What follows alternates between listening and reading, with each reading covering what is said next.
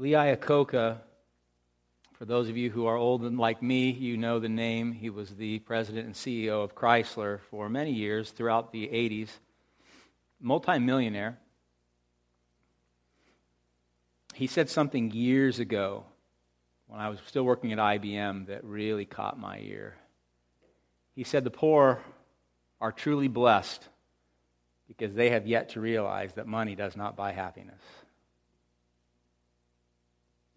It, it's an accurate observation, given that most people throughout all of human history have spent their entire lives trying to gain happiness or peace or a sense of purpose or meaning from that which we consume, that which we can buy, that which we can eat money, food, entertainment, success, prosperity, power, you name it.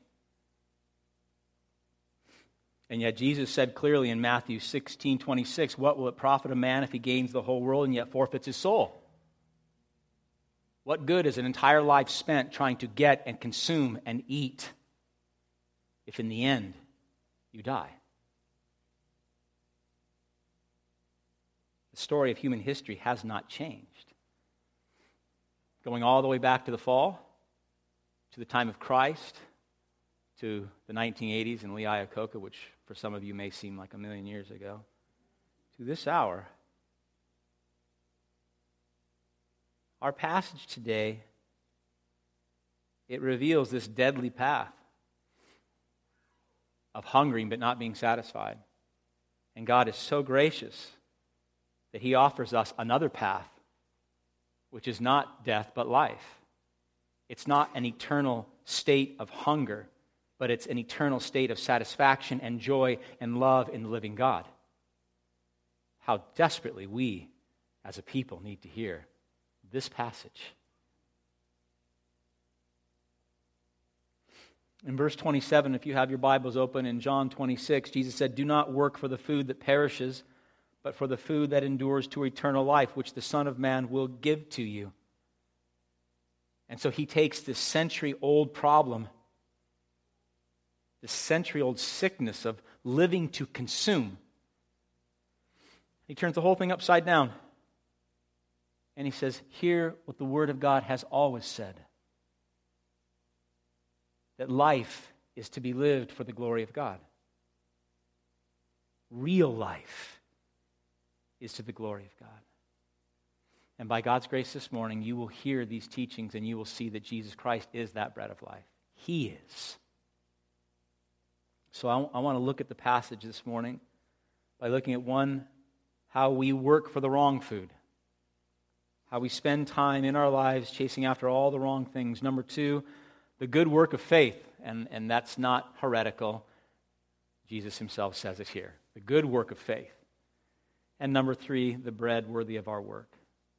So, working for the wrong food, the good work of faith, and the bread worthy of our work. Are you ready to do some work?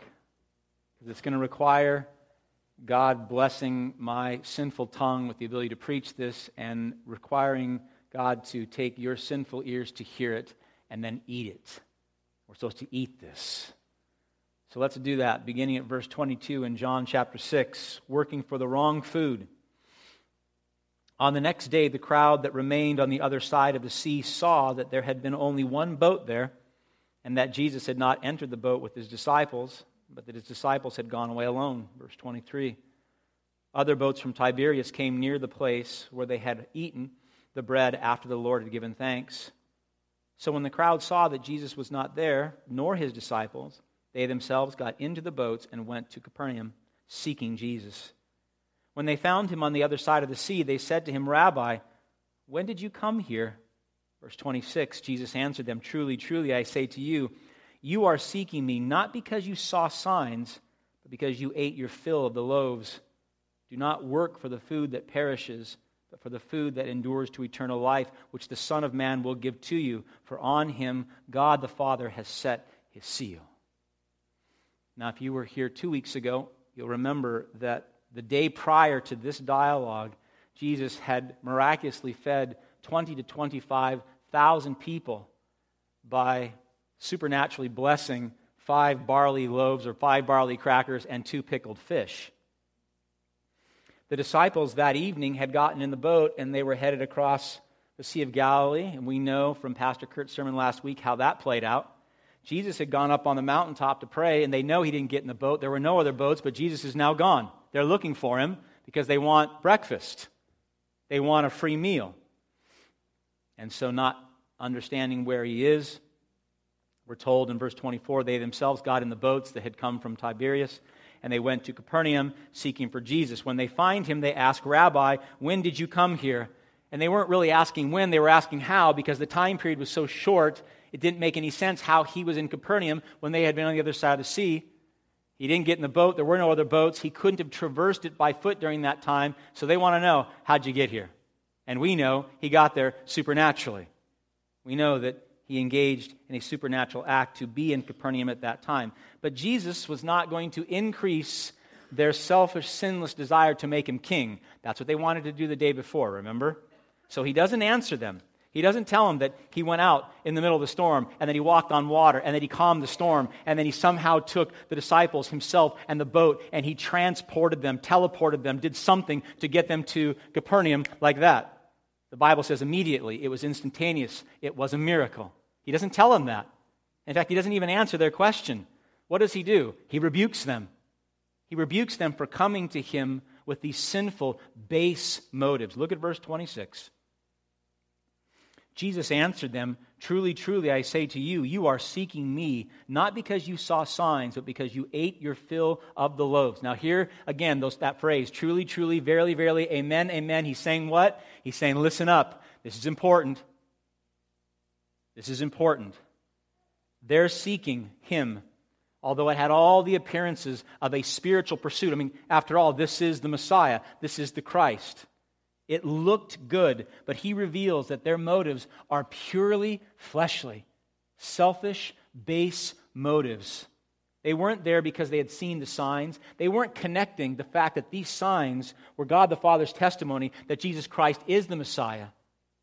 They were missing this altogether. They were there because their, their bellies were hungry and they wanted food, and they wanted free food. Because not only did Jesus feed them the previous day all they could eat to their fill, but we can pretty much guarantee that was fantastic food. So they're looking for breakfast. And Jesus said, Because you ate your fill of the loaves, you're here. Better translated, because you ate of the loaves and were filled. That word filled in the Greek, it's chortazo, and it means, it's a coarse word. And whenever I bring up a word like this, it's only because it doesn't translate well into the English. It's a coarse word in the, in the Greek, and it literally means uh, fodder or, or hay. And so this is more than just a rebuke of them wanting to eat. Jesus is saying, You are here because you want to be satisfied like an ox or a cow when they're hungry. You desire the base and the low things. You desire a thing like an animal coming here looking for me to feed you. You're not here to have your hearts filled, you're here to have your bellies filled. In other words, he's saying your desires are no greater than a barn animal looking for its next meal. But this is man's plight, is it not? This is fallen man's plight. An entire life spent just like these people. They're in the Golan Heights. They look, they're looking for Jesus. He's not there. They get in the boat. They find him. They said, Lord, where'd you go? Are you going to feed us again? We look. The flesh looks for that, that next thing, that next meal that will satisfy that next toy that will bring some satisfaction to that eternal hunger, that next movie, that next piece of music, just somehow to try to, to stop that inner restlessness, that inner murmur that's there. I think there's good reason to call Black Friday black. It's well named when I see the images of people leaving the Thanksgiving table to go stand in these crowds to get 20 or 30% off an electronics device. It's, it's the same thing. They're jumping in the boats and they're heading to Capernaum to get the free meal. Nothing's changed. It's a striking rebuke against these people who the day before wanted to make him king. Now, our Lord, He is the gracious one. And he doesn't leave them with a rebuke. He immediately turns it and he calls them to grace. Look at verse 27. He rebukes them rightly, and then he says to them in verse 27, and here's the call to grace. He says, Do not work for the food that perishes, but for the food that endures to eternal life, which the Son of Man will give to you, for on him the Father has set his seal. This working for physical food, I want to be careful here. That's not a bad thing. In fact, Paul says clearly in 2 Thessalonians 3:10, if a man will not work, he what? He should not eat. So Jesus is not He's not condemning industry. He's not condemning you working to, to pay the bills and put food on the table and clothes on your back. What he is saying is if your entire trajectory of life, if you get up every morning and your purpose, your telos, your driving force is to eat and to wear and to live and to entertain and be entertained. He said, if that's it, that you're just to consume, you're just trying to satisfy all those earthly desires and those fleshly, fleshly pleasures. He says, if that's it, then you're working for the wrong food because that food perishes. And we can ask ourselves this when we get up and we go to work why do you go? Is that work your identity? Is that paycheck why you're doing it? So you can get that, so you can have that, that next thing that you need to get you through that next hunger? Jesus says there are two types of food, and they're both identified here one that perishes and the other that remains. Not all food is the same. The food of this life that we work for, that we earn, it's consumed and it is destroyed, it perishes. But then he said there's a food from heaven that is received. It's not earned, it's taken in. And it lasts forever. It continues on and on. And Jesus says that's the food you want to work for, not the food that perishes, the eternal food, the food from heaven, the food from God. And they had come to him. Now remember, these are people who had seen his works, they had heard the gospel message, and it missed them. I mean, here they are before the creator of the universe, the Messiah, the King. They had received the good news, and all they want is breakfast. What's for breakfast, Lord? I mean, those barley crackers were the best I've ever had, and I've never tasted pickled fish like that. What's for breakfast, Lord? It never made it to their hearts. It made it to their stomach. It never made it to their hearts. It never captivated their minds. That message hit their ears and was lost. This, my beloved, it is a catastrophic mistake. For us to be so blessed that we would hear the gospel message given to us by God and then to still chase after the things of this world, it is the catastrophic mistake.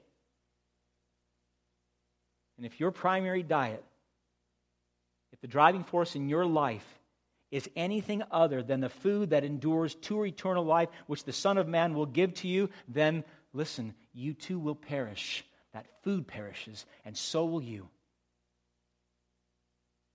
Most of you have heard the old adage, you are what you eat. That's applicable here. There's so much truth in that statement here. If the food you eat to satisfy your internal hunger, if it perishes, if that food that you go after is success or degrees or physical comfort or intimacy, then you too will perish. You are what you eat. If your chief concern is consuming the things of this world food and drink and clothes and entertainment and looks and power and popularity and you can take whatever you need to put on your list that, that satisfies that hunger temporarily. Jesus is saying, if this is what you're running after, it will perish, and therefore so too will you. We know at the end of this life, you don't take this stuff with you. We've all been to enough funerals. We've all seen the casket lowered into the ground. That dead body is not concerned about that house they owned, or that car that they drove, or that job that they had. You can't take it with you. And if that's all you pursue, then in the end of this life, you will have nothing. You'll have nothing. Paul said in Romans chapter 8, verses 5 and 6, he said, For those who live according to the flesh set their minds on the things of the flesh. This is the wrong food. And he says, But those who live according to the Spirit sets their minds on the things of the Spirit. That's the right food, that's the eternal food. He says, For to set the mind on the flesh is what? It is death. But to set the mind on the Spirit is life and peace. Jesus says, Do not work for the wrong food. Do not work for the food that perishes, lest you perish too. And it's a warning because he wants the grace to come. He says, Work for the food that endures to eternal life. The contrast in these two foods is extraordinary. One satisfies for the moment, right? I mean, the moment. How many of you are still thinking about that fantastic dinner you had three months ago? How many of you remember a dinner you had three months ago? How many of you remember a dinner you had last week? I don't. That food was consumed, it satisfied my belly, it is gone. But not the food that God offers.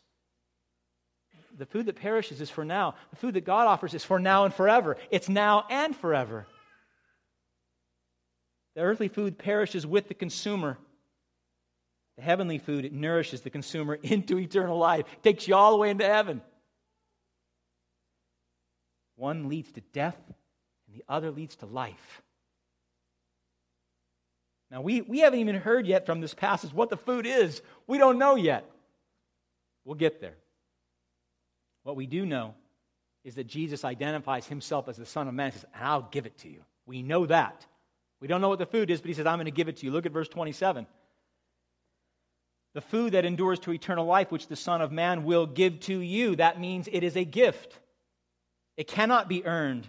It is unearned, and therefore it eliminates any foolish dialogue around this passage that we have to do something, we have to work somehow to get this eternal food, to get this eternal life. It kills this. It's a gift from God to man.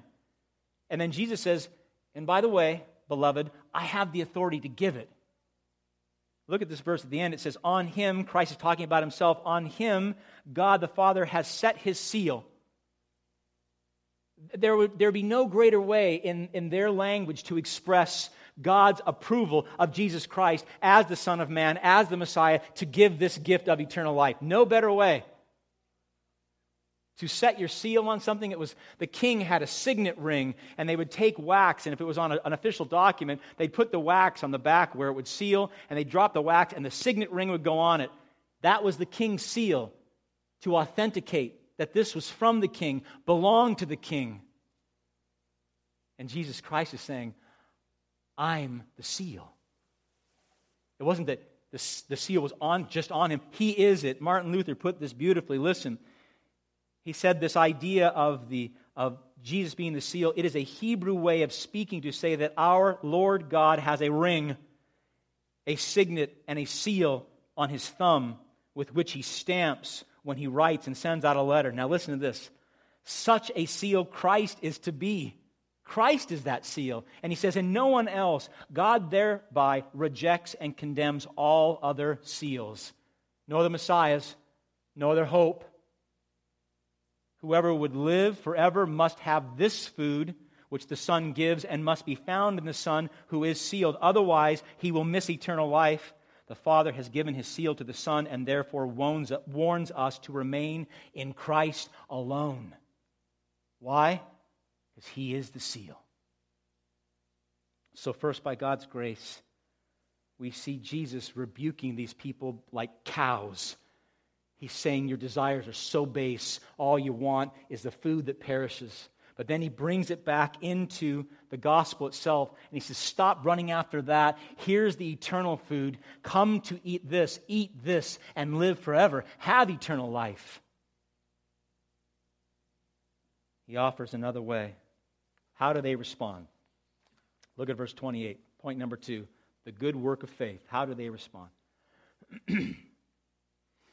Verse 28 They said to him, they said to Jesus, What must we do to be doing the works of God? Verse 29 Jesus answered them, This is the work of God, that you believe in him who he has sent. Now, I want you to notice, go back to verse 28. The first, they already start off on the wrong foot. They said, What must what? What must we do? They missed it entirely. Jesus just said that I will give it to you as a gift. It will come from me to you.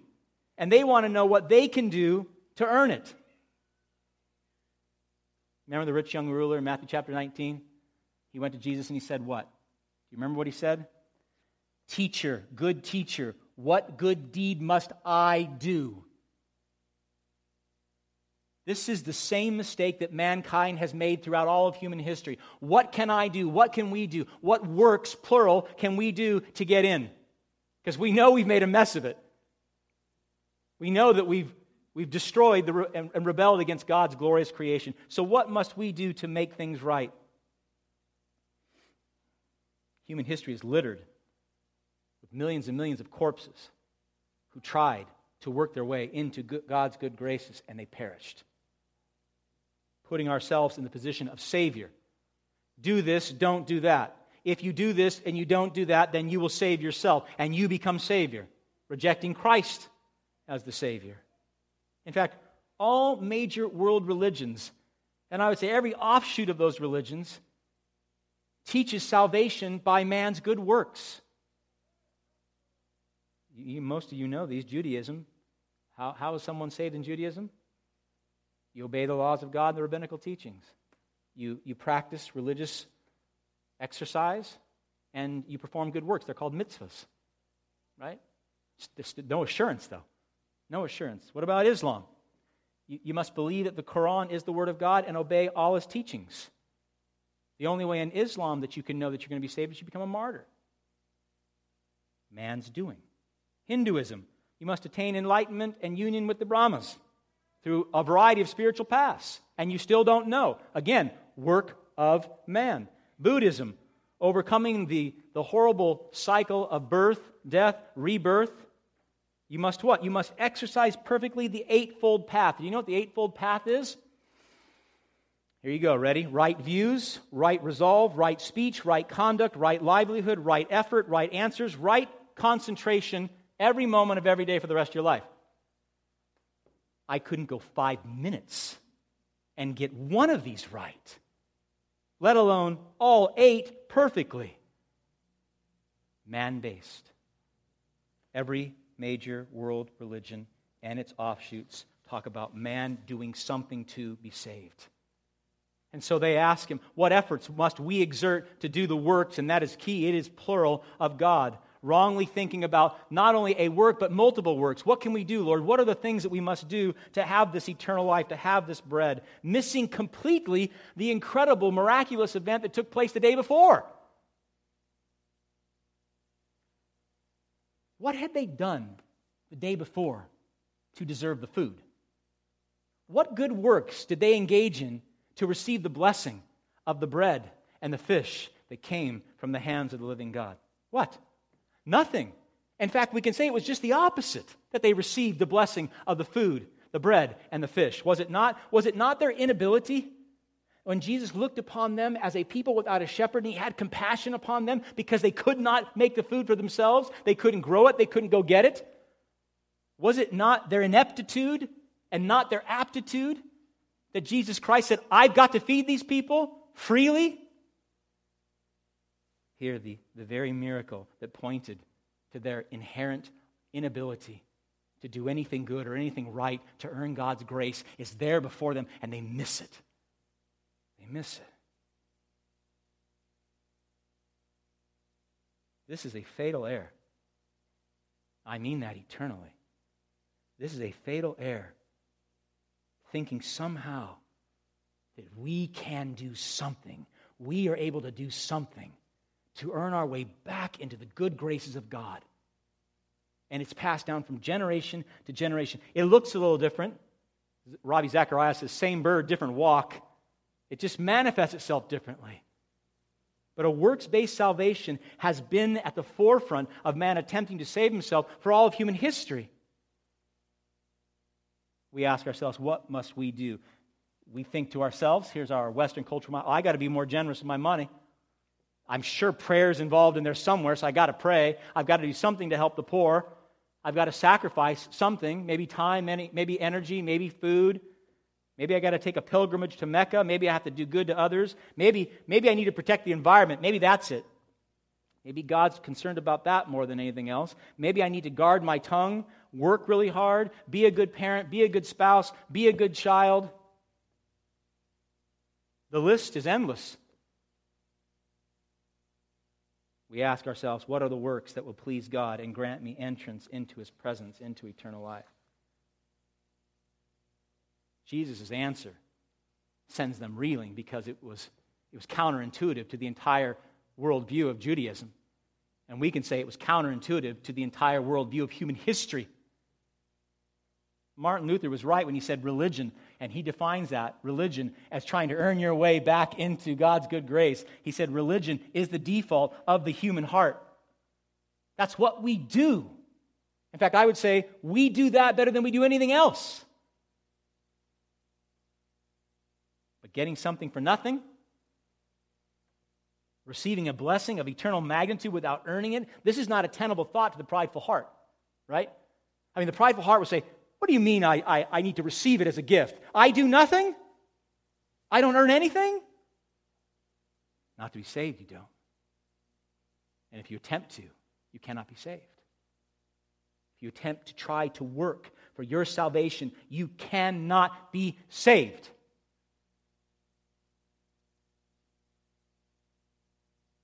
Pride filled heart must save itself, but only the humble heart can be saved. Look at verse 29. Jesus does, Jesus is so good with the words because he is the word. He latches on to their term work, but he changes it from the plural, the works of God, to, to the correct singular, the work of God. Look at verse 29. Jesus answered them, This is the work of God, not plural, singular, that you believe in him whom he has sent. In other words, Jesus said there, there, aren't, there isn't one thing, there aren't multiple things that you can do to be saved. He said there's one thing, one necessary condition of salvation. One. And it's not even something independent of God. It's not like Jesus says, go do this, and if man does it, he can be saved. In fact, it says, the work of whom? Of God. What is the work of God? Verse 29 again believe in him whom he has sent.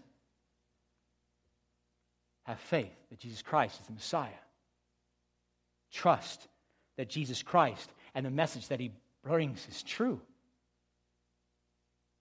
God does not ask us to stockpile our good works and try to do away with the bad in order to enter heaven. He requires the single work. Listen, listen, please. The single work of trust trusting in Jesus Christ alone to save.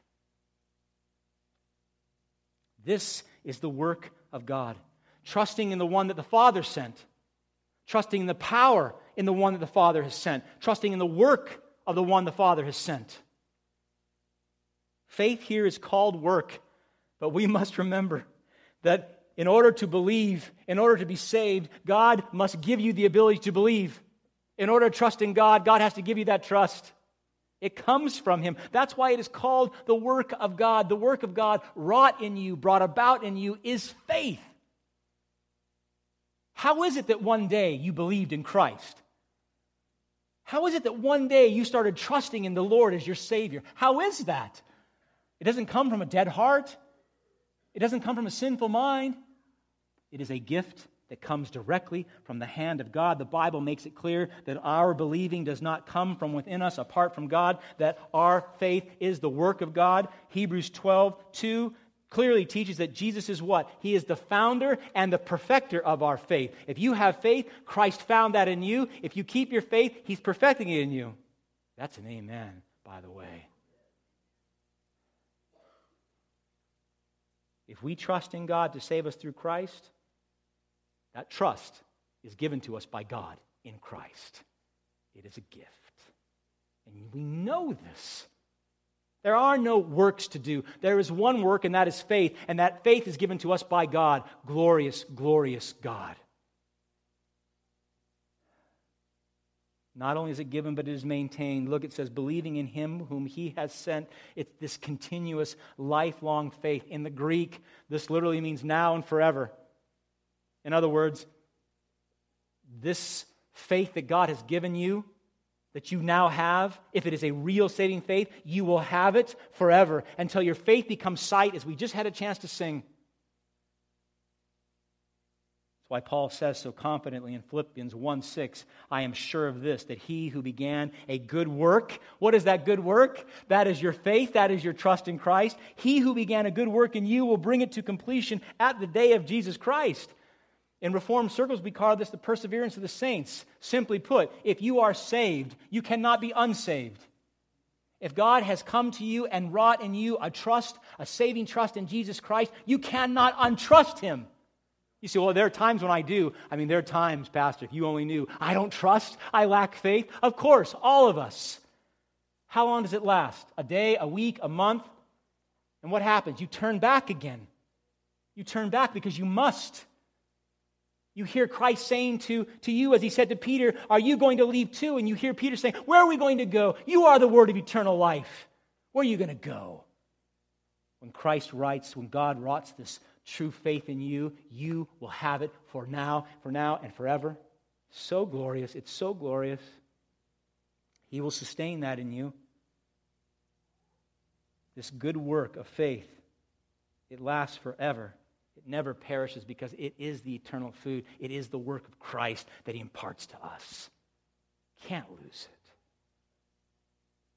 So, by God's grace, we've seen fallen man's work it's to pursue the food that perishes and the utter foolishness of that.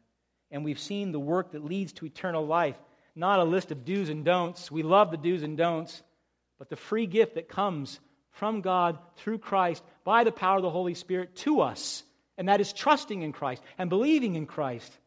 And God says, I will cultivate that and I will sustain it for your whole life.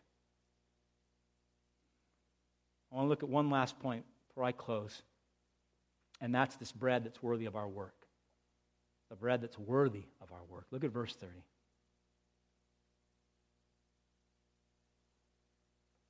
So they, the crowd, they said to him, Then what sign do you do that we may see and believe you? What work do you perform? Our fathers ate the manna in the wilderness, as it is written, He gave them bread from heaven to eat. Verse 32 Jesus said to them, here we go. Truly, truly, I say to you, it was not Moses who gave you the bread from heaven, but my Father gives you the bread from heaven. For the bread of God is he who comes down from heaven and gives life to the world. And they said to him, Sir, give us this bread always. And Jesus said to them, Listen, I am the bread of life. Whoever comes to me shall not hunger, and whoever believes in me shall never thirst. What a powerful verse. They know. Uh, they're listening. They know that Jesus is saying, I'm the one that came out of heaven. They get it. In fact, they get it and they challenge him on it. And they bring work right back into it. Work permeates this passage. And they say, All right, what are you going to do? What work are you going to do to show us that you really are who you say you are? Because they're making the connection that he's claiming to be the Messiah. They say, What sign will you do to make us, listen, believe? What great work will you do to overcome our unbelief? Now, they're, they're being asked to forsake their entire worldview religious practice, good works, lots of mitzvahs to get back into the good grace of God. Follow the law, listen to the rabbis. Jesus is saying, that will not save you. He's saying, you must trust in me. And so they're getting this, they're hearing it, and they're saying, what are you going to do to show us that we should undo our worldview and put our faith in you? At this time, it's important to note historically that many believed the Messiah, when he, when he showed up, was actually going to, to bring back the, the, the miracle of manna, that he was going to literally feed the nation of Israel, his people, with manna again, that they wouldn't have to get food, they wouldn't have to work for food. Many believe that. So they're, they're, that's in their mind. Remember, they're still hungry, they want breakfast. But more than that, they're making a direct appeal to Jesus. And they're saying, It's your fault if we don't believe. Listen, they are blaming Jesus for their lack of faith. They're saying, If you can't show us that you are the Messiah, then, then it's okay for us not to believe. And they're putting the blame on him. Essentially saying this if you would do more, and the you here in the Greek is emphatic. They're saying, if you would do more, show us more convincing works, exercise miracles greater than Moses did, then maybe we will actually believe. It's such an amazing statement, given all that he had already done. It's an amazing statement. If Jesus had, at this point in time, given them a list of do's and don'ts, they'd have been tickled pink. They'd have grabbed them and they'd have run off on their own trying to accomplish their works. But he doesn't. He says, You must trust in me. You must believe in me. It's a violent assertion to them, it's violence to their ears. And so they reject it outright. And they say, If you want us to believe, you better do something. I mean, you better do something way beyond what you already did. But we know, and the Bible clearly teaches, that a man's unbelief in God is never, ever overcome by some miracle, by some trick, by some experience. You remember the great parable that Jesus tells about Lazarus and the rich man? Remember, and the rich man is crying out from Hades, and he says, Oh, send someone to warn my family, send someone. And then Jesus says this incredible thing. He says, If they do not hear Moses and the prophets, neither will they be convinced if someone should what? Be raised from the dead. That would be quite a miracle, the resurrection of someone from the dead. And he says, Even that they will not believe. How many Jews, how many Jews in the time of Christ heard that he actually was crucified, that he died, that he was buried, and that he rose again? And there was this testimony. How many heard that? And yet they refused to believe. Why? No miracle, no book, no pill, no life experience will overcome a man's unbelief. Only God, by making you alive, can you believe. Only God can overcome our unbelief by the power of the Holy Spirit, enabling you to see, to see Him, to see your sin, to see Christ as the Savior. Only God. And only through rebirth does this happen. We'll look at that next week. But they, they are people that are so foolish.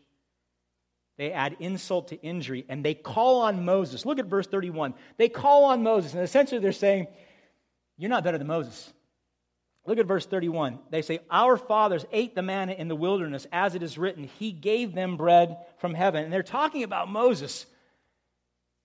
And they're saying this, you know, yesterday, yesterday, Jesus, it was pretty impressive. I mean, there were 20, 25,000 people there. You had five barley crackers, probably stale. You had two pickled fish, and you fed all of us. An impressive miracle. But Moses, Moses fed them manna for 40 years in the desert. I mean, certainly you can do better than this. You multiplied food you already had. They're saying Moses brought food down from heaven.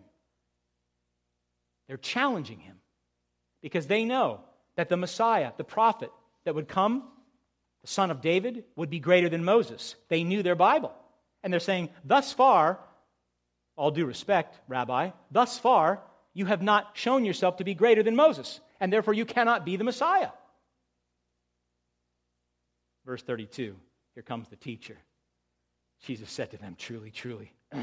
I don't know that was a truly, truly. I think that was a truly, truly. You better listen up. Truly, truly, I say to you, listen to this. It was not Moses who gave you the bread from heaven, but my Father gives you the true bread from heaven.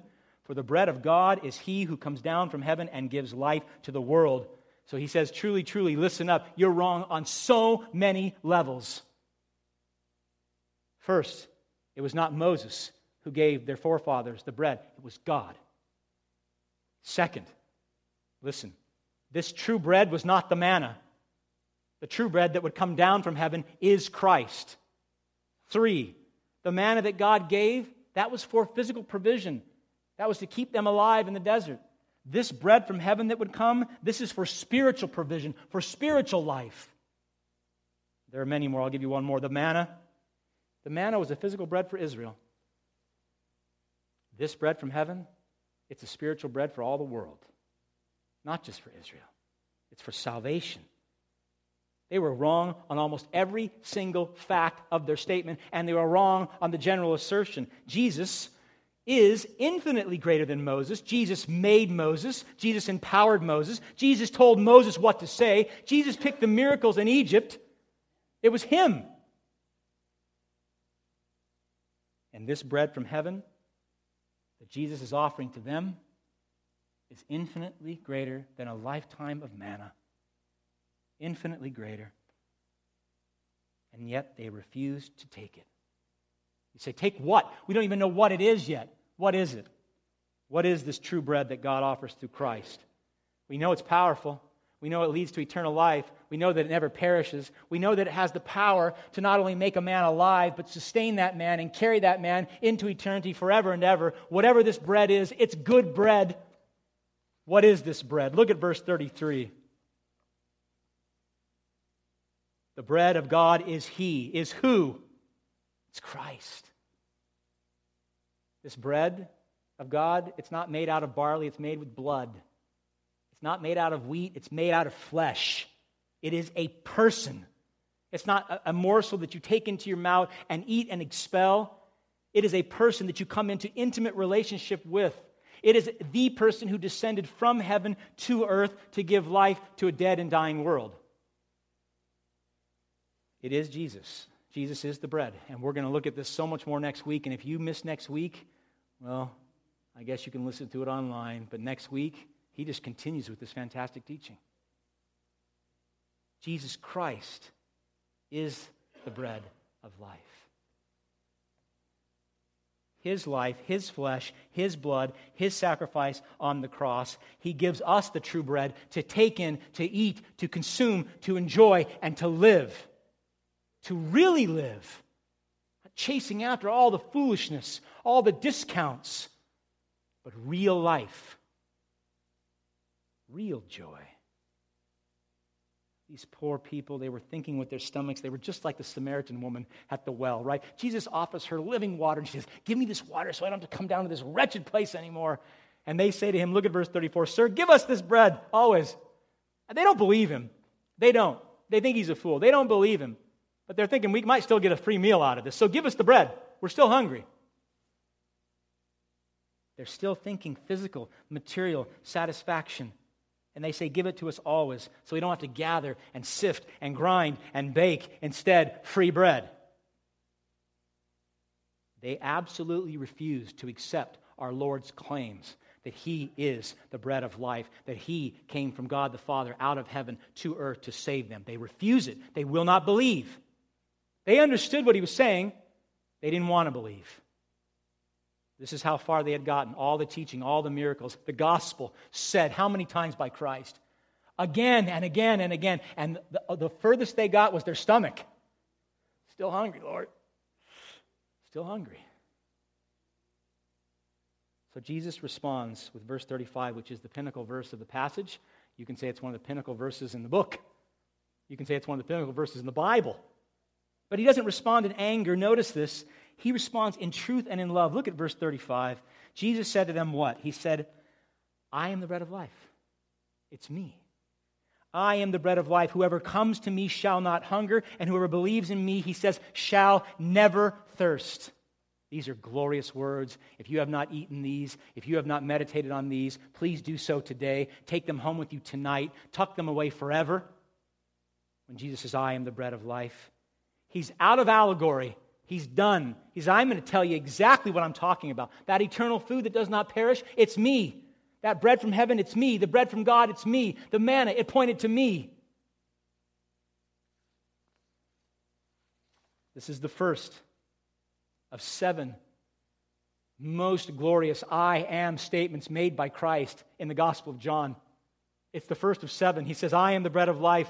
I am the light of the world. I am the door of the sheep. I am the good shepherd. I am the resurrection and the life. I am the way and the truth and the life. I am, he says, the true vine. All of them point to his divinity. All of them pointing to him being the Savior. All of them pointing to the fact that he came to this world to seek and save lost souls like us. Everyone. By claiming to be the bread of life, he's appealing to the universal hunger, that universal thirst that burns in the heart and soul of every single man, woman, and child. That deep inner restlessness, that deep inner gnawing. We know, we know, we know there's something fundamentally wrong. And if you were like me, I couldn't, I couldn't identify it, but I knew there was this restlessness, hunger, thirst, always. Couldn't get enough couldn't get good enough grades, couldn't make enough money, couldn't have enough girlfriends. Hunger, hunger, hunger. Christ saying, I'm the bread of life. Eat from me and you'll never be hungry again.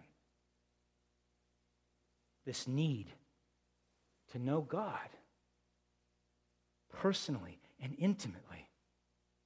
The hunger, my beloved, you know this, the hunger that is there, that thirst that is there, it's not having God. It's not knowing Him as our Father and Christ as our Savior and, and the Holy Spirit as our great comforter. It's not having God. No intimacy, no relationship with the very one who creates us and the very one who breathes life into us. It's manifest differently, this hunger, and, and many of us, I know I was, were unconscious to it. We knew it was there, but we didn't know why. But it's there, and it drives everyone. Some hunger and they thirst for fame, others for success, others for power, others for solitude, some, some hunger for friendship, some hunger for just a little bit of physical peace, some hunger for quiet. Every single hunger stems from the same hunger which was produced by us rebelling against God. Everyone, every hunger you've ever had comes from this lack of intimacy with the living God. The ultimate alienation is between God and man. And when that separation took place, we became eternally hungry. As a result of Adam's sin and your own sin, the soul of every man, woman, and child is hungry and thirsty at the deepest level. And you know what I'm talking about. I'm not talking about the stomach where you eat food and you're satisfied. I'm talking about that soul burning dissatisfaction. Longing for something more, something so much more.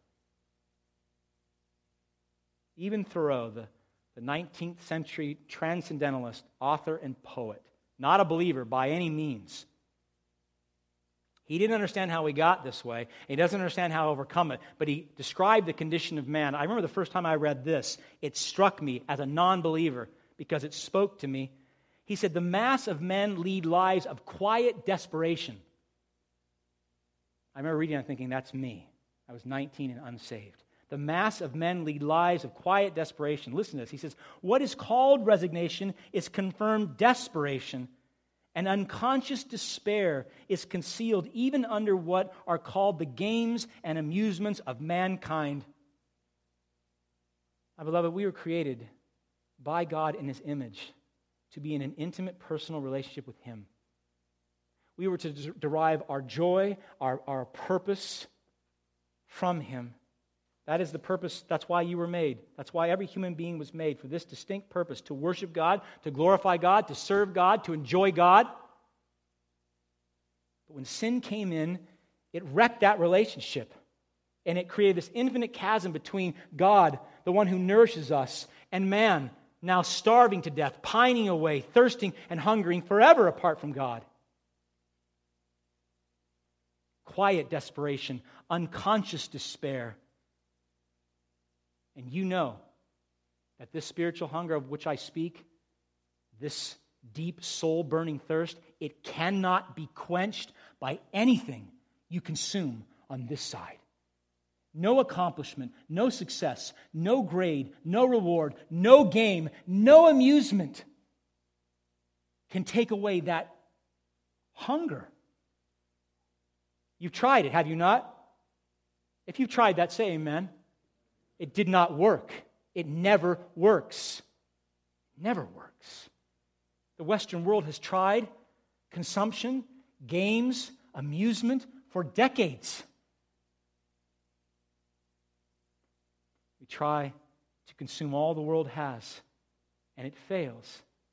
In fact, we might be able to argue historically that we as a people are the most fat, I mean, in terms of just general consumption, most entertained, most amused, and most distracted. Possessing theater and sports and music and food and fashion than at any other time, certainly in the history of our country and maybe in the history of the world. And we can also simultaneously say we are the most dissatisfied people. So, what do we do? I mean, I, I go out and I, I get that, I get that thing I want on Black Friday. And, I, and then I open it and I get home, but I wake, I wake up on Saturday morning and I'm still hungry. What do I? Well, Cyber Monday. So I go on Cyber Monday and I get online and I, and I order those things I always wanted, and then they come in the mail. I'm still hungry. That's cycle. That's a cycle of death. You will never, ever be satisfied by that one next thing, one more thing. And as a culture, the more Jesus Christ, who is the bread of life, the more we excommunicate him from our lives, from our families, from art, from literature, from music, from politics, from church, the more we kick Christ out, the more hungry we become. And we don't understand it. We say, I don't get it. We got rid of Christ. He was the problem. We have everything we want. We have all the food and all the entertainment, all that we want, and we're still starving. Why? He is the bread of life. He is the bread of life. He's the only one that can remove that quiet desperation in your heart. He's the only one because He's the only one that can reconcile us to God. And the only way the hunger can be overcome is to have God. And the only way we can have God is Christ. Jesus said in Matthew chapter 5, verse 6, listen to this. This verse came out at me in a whole new way, and I preached an entire sermon on it. He said, Blessed are those who hunger and thirst for righteousness, for they will be satisfied. You know what that's also saying? You hunger and thirst for anything other than the righteousness of God that comes through Jesus Christ, you will forever and ever be dissatisfied. You won't be satisfied on this side of heaven. You won't be satisfied in all of eternity if you do not hunger and thirst for the righteousness of God, which you can have in Christ. Now, listen, and listen, please. If you hunger for God, if you hunger for righteousness, that is a gift from God. And that is quenched in Christ. That hunger and that thirst, you can be satisfied in Christ. Why? Because Jesus just told us, He said, I'm the bread of life. If you're spiritually hungry, eat from me and you'll be satisfied. If you're spiritually thirsty, drink from me and you'll be satisfied. Him. You will be satisfied because He is the true bread from heaven, and He restores the broken relationship. He brings us back into communion with God the Father. The cause of our spiritual hunger is our separation from, from God the Father, and Christ can overcome that. And He overcame it for us in the cross. In Jesus Christ, your hunger can be satisfied because Jesus Christ suffered your eternal hunger on the cross that you might be satisfied. In Christ, your thirst can be quenched forever because on the cross, He drank the cup of God's wrath. He took the eternal thirst. He drank that for us so that all who repent and believe, all who do the work of salvation, which is trusting in Christ, may never hunger or thirst again. Ever. The thought is so extraordinary to me.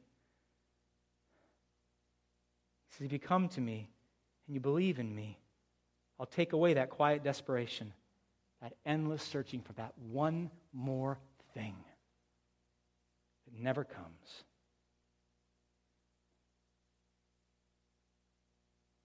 Jesus Christ says, if you, if you come to me and eat the bread that I offer, I will bring into your life the love of God. I will bring into your life the presence of the Holy Spirit. I will bring into your life grace and peace and joy, unlike you've ever known of any kind before. Yeah, greater joy than that day you got that greatest present. Right? A greater satisfaction than the day you consumed that best meal of your life. A greater quenching of that thirst in your soul than when you met that person to be your husband or wife, than when your baby was born and when you got that job you always wanted, when you finally finished school, all those great things, and so many are blessings that brought joy and peace temporarily. Christ says, You come into my presence with my Father, and I'm talking about a forever and ever satisfaction. No hunger, no thirst ever again.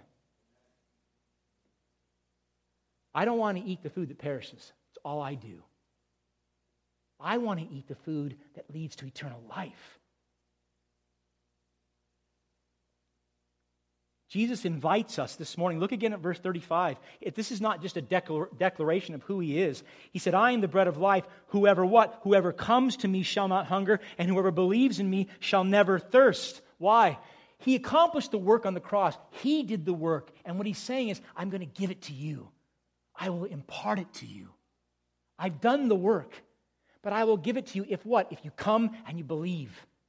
Come to me, Christ says.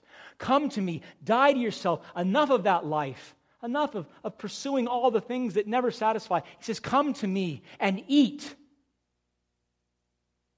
And if we do, if we forsake the old man and we come to Christ and we submit to Christ and we follow Christ, we, we learn His Word and we do His Word by the power of the Holy Spirit. Christ says, I will take that nagging hunger and I will chip away at it every day, away, away, away, and I will put a hope in you that will compel you to chip away at it too.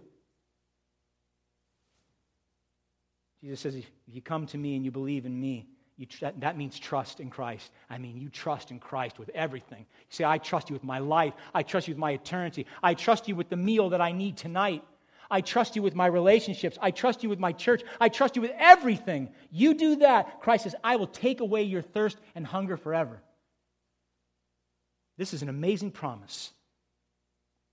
An amazing promise. God says, I will take away that quiet desperation. I will overcome that unconscious despair. Christ says, You want to live? Come to me. You want to overcome your hunger and thirst? Believe in me. And yes, it is that simple. It's trust in Christ. I don't know where you are this morning. I don't. Some of you I've known for 20, 30, some 40 years. God knows where you are. What I do know is that Jesus Christ is the bread of life. I know that. And I believe this promise. If he says, You come and you believe and he will save you, you will live. You will live today and forever. Why? Because the food from heaven lasts for eternity, it never perishes.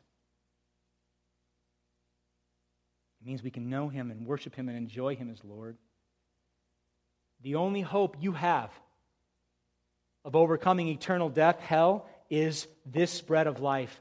The only hope you have of not eking your existence out here on this side, constantly hungering, constantly thirsting, constantly wanting, is the bread of life, Jesus Christ. He's your only hope, now and forever. And what a glorious hope He is. What a glorious hope He is. My beloved, as we go into this, this season of utter chaos, where people run around like they've never had anything in their lives. You think we are a third world country, just buying and consuming and buying and consuming. As you enter into this season, I want you to contemplate not Jesus Christ as the incarnate baby, contemplate him as the, the bread of life that can come into your life and in your family's life and into this very church and satisfy that hunger and thirst that gnaws away at our souls. That He can come and can do a mighty work here.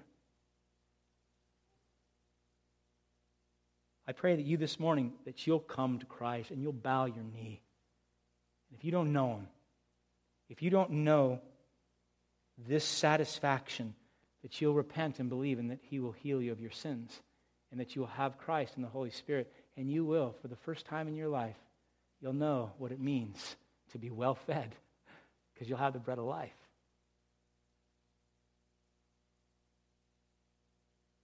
Saints, I have preached to many people over the years in this church that did not know Christ and thought they did. There are people who have left this church professing Christ.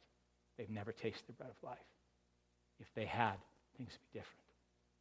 Do not, do not leave this place without knowing this deep in your soul saying, Christ is my life. I have eaten from the table of the Lord. Let's pray.